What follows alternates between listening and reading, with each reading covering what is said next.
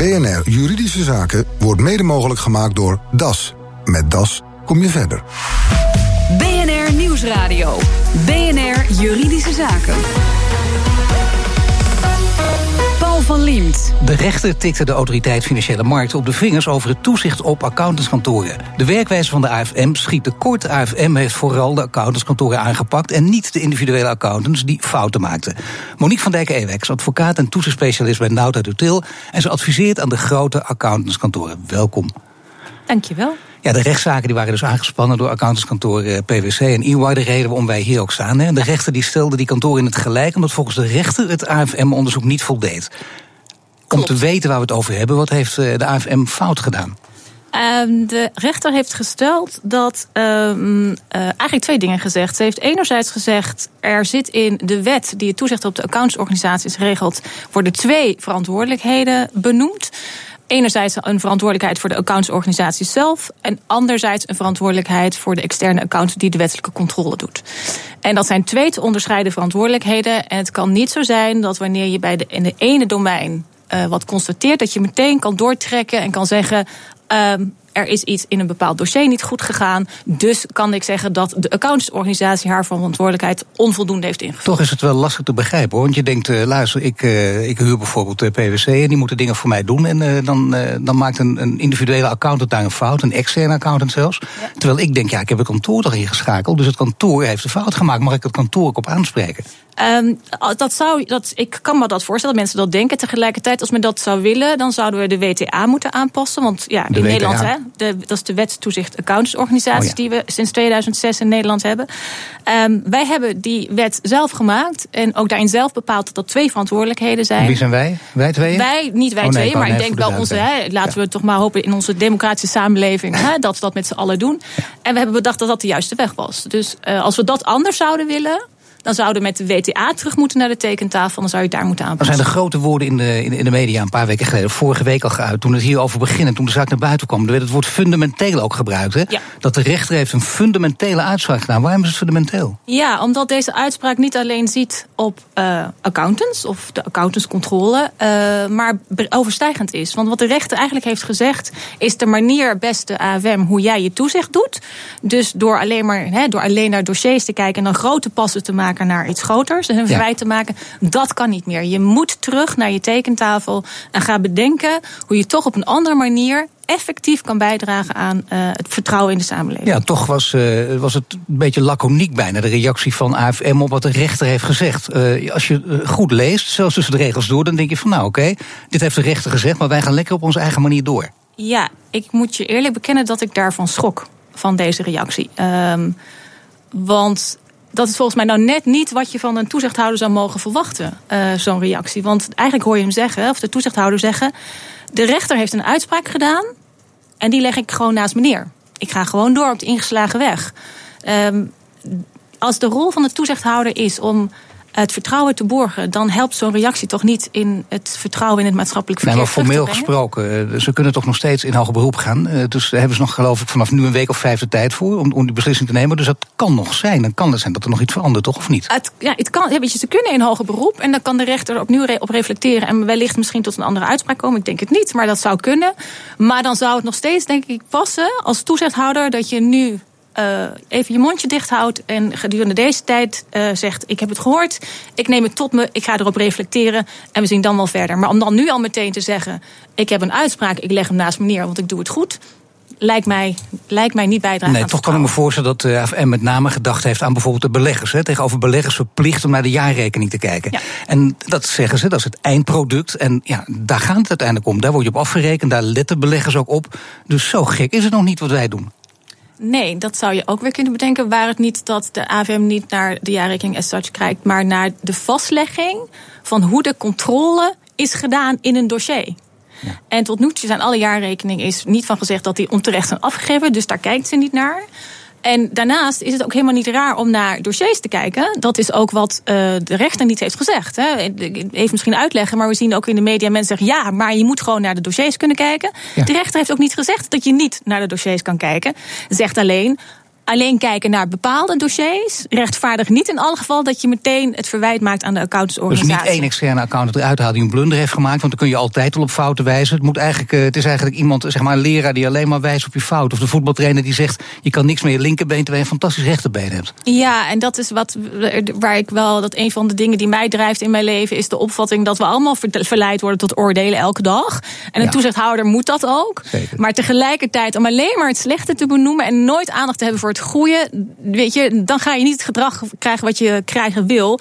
Ik zie dat elke dag bij mijn kinderen. Als ik mijn kinderen de hele dag straf zou geven, dan worden het niet hele leuke meisjes, vermoed ik. Nee, maar de AFM heeft toch ook geroepen dat ze dat gewoon doen. Dat ze het gedrag ook gaan meenemen. Dat willen ze toch ook. Ze hebben toch in het verleden ook iemand aangesteld die daar juist mee bezig was.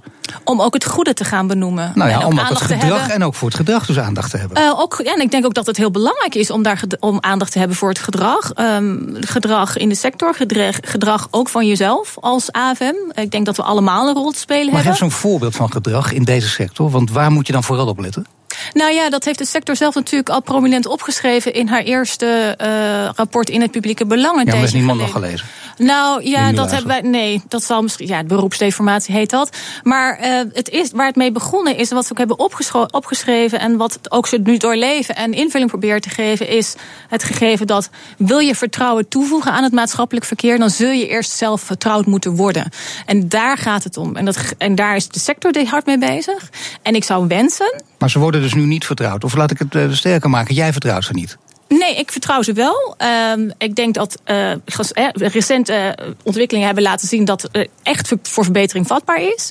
Ehm, maar dat het tandje beter kan ook en dat ze daarop instellen ook. Maar het blijft, net als voor de sector, net is het ook voor de AFM.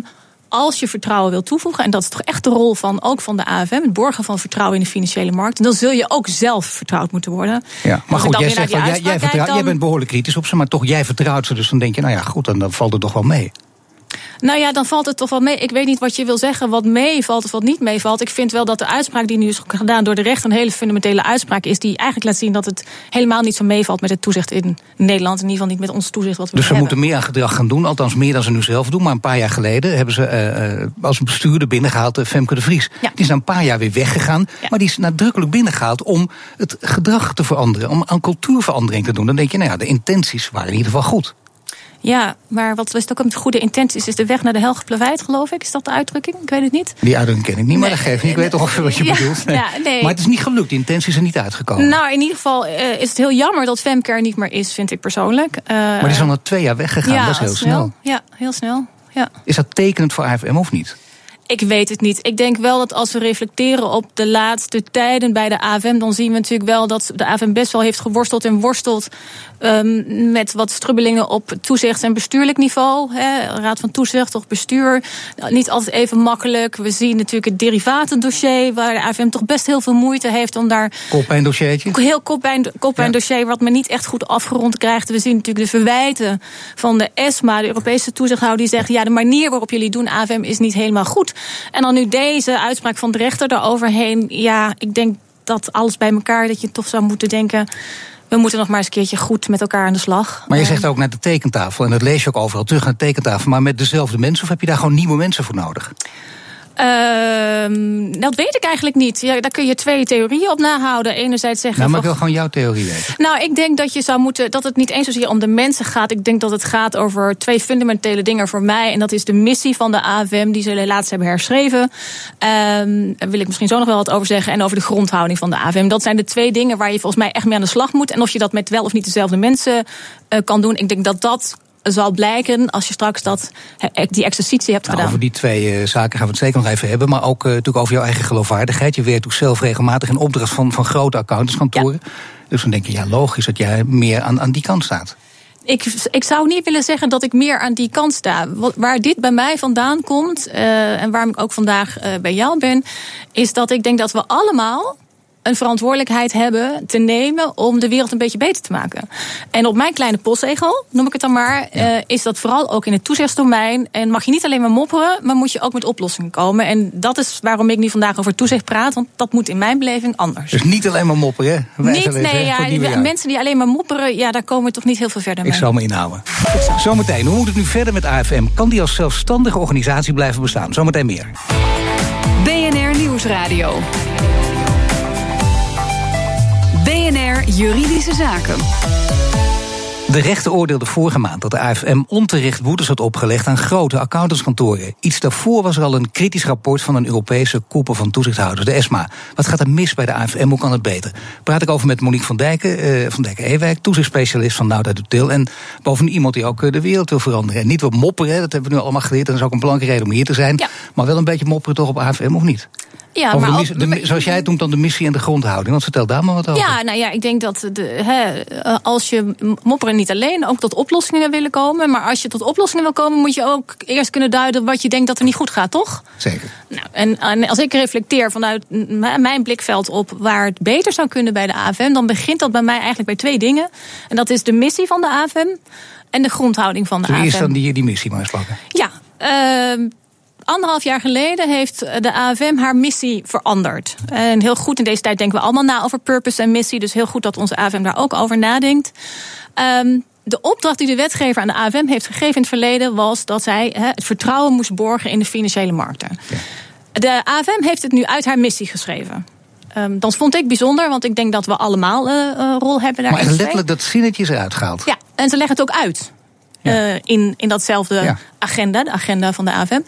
Ehm, en dan geven ze twee redenen voor het veranderen van die missie. En de eerste is dat eh, ze zeggen: eh, het is niet aan ons om dat vertrouwen te borgen, maar aan de sectoren zelf. En dan denk ik. ehm, Sinds wanneer kun jij jezelf als toezichthouder buiten de maatschappij plaatsen of op de, op de tribune gaan zitten? Dat kan niet. We hebben allemaal in het maatschappelijk verkeer hebben wij een verantwoordelijkheid te nemen. En ehm, ja, de analogie is dan misschien maar met het verkeer. Ehm, daar heb je verschillende gradaties van verantwoordelijkheid in. Als ik als voetganger, ja, ik loop ook wel zwart-rood. Pardon? Dat is, dat is ook niet heel verstandig, maar nog niet zo erg. loopt door, door rood, Ja. maar niet met de auto. Nee, nee, precies. Want Nee. het volgende is, als automobilist heb je natuurlijk niet alleen de verantwoordelijkheid voor jezelf, Nee. maar voor veel meer mensen. Maar wat als je dan in de bus zit? Ja. Nou, en volgens mij is de AFM in Nee, mijn wat als je analogie in een zelfrijdende auto zit. Maar ik bedoel, daar maken we het ingewikkeld Ja. mee. Ik snap wat je bedoelt. En het, eh, laten we En dat, dus dat, die, die, dat bevreemdt mij dan toch heel erg. En dan het tweede is, het argument wat dan wordt aangedragen... en daarmee wordt eigenlijk het eerste argument weer ontkracht... is dat men stelt, we hebben ons gerealiseerd dat onze interventies... althans Ja. op de korte termijn niet bijdragen aan dat vertrouwen. Waarbij dus impliciet wordt gezegd, ja, we hebben wel een rol te spelen. Ehm, maar ja, ik heb een taak gekregen en ik vind hem eigenlijk te moeilijk. Dus ik doe hem maar niet meer. Dus als mijn dochters thuiskomen en zeggen... mam, ik heb een vier, ik ga niet meer naar school. Ja.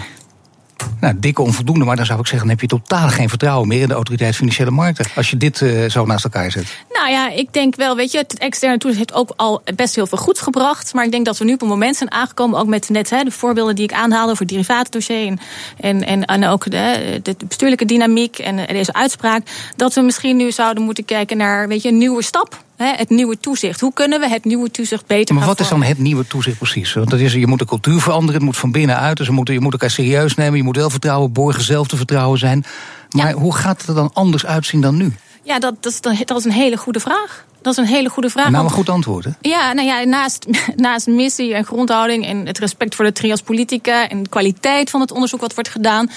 eh, dat zijn ook allemaal nog actoren die spelen, factoren die spelen. Eh, Lijkt mij dat best heel veel om dat allemaal te moeten oplossen. En eh, ik heb het al eerder een keer gezegd. het lijkt mij heel wel voorstelbaar dat een oplossing gevonden zou kunnen worden door het samenvoegen van bijvoorbeeld AFM en DNB. Ja. Eh, hè, DNB al natuurlijk een, een langstaande organisatie van hoge kwaliteit met een goede reputatie, zowel hier nationaal als internationaal.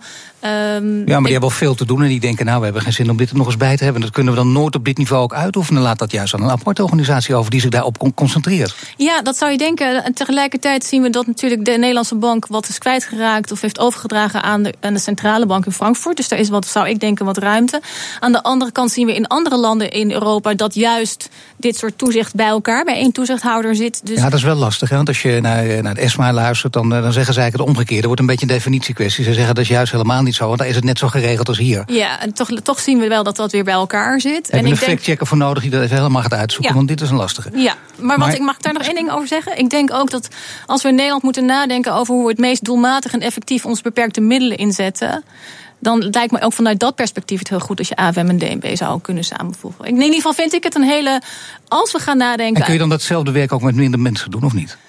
Uh, ja, daar zou, dat zouden dan aan het bestuur van DNB en AFM moeten vragen, dan wel aan onze minister. Nou ja, maar wat ik nog steeds denk is, zijn er dus uh, andere mensen nodig? Hè, waar je net uh, een beetje omheen sprak, dat snap ik ook. Het is ook niet aan jou om dat te beoordelen, nee. maar je kent de situatie wel heel goed. Ja. En je ziet hoe de toezichthouder functioneert. Je hebt daar de kritiek op, dat moet ook, want ja. dan hoop je dat ze beter zijn. Je hebt het over de fundamentele rol van die rechter. Ja. Maar dan vervolgens, in alle organisaties die veranderen, met dezelfde mensen, dat zien we niet altijd goed gaan. Nou, laat ik er dit over zeggen. Is dat we, eh, als we ook gewoon naar het bedrijfsleven kijken. en sowieso eh, nu in de wereld kijken. zijn we allemaal bezig uh, om te sturen op meer langetermijn waardecreatie. en om de rol te pakken. om met z'n allen toch te zorgen dat ons planeet wat langer bestaat. En wat daarbij hoort, in mijn beleving. is een leiderschap wat meer dienend en zelfreflectief kan zijn. in plaats van wat we vroeger hadden van ik bepaal, ik zeg en jij gaat doen. Zo gaat het nu bij de AFM. Uh, nou, dat is niet wat je me hoort zeggen. maar ik denk dat als we dat meer zouden zien en waar het dus meer zal gaan, niet om de toezichthouder. Want ik heb het gevoel dat het de laatste tijd heel veel gaat over de toezichthouder.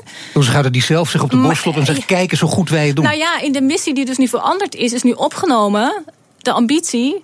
Wij willen de meest toonaangevende toezichthouder zijn. Dat is wel heel ambitieus. En dat, ja, maar dat gaat over de AFM als toezichthouder zelf. Terwijl in mijn beleving de AFM maar een dienende rol in de maatschappij Maar bedoelt AFM er dan niet mee? Op het moment dat wij dan de meest toonaangevende zijn, zijn we ook meteen de beste en dat is voor iedereen goed?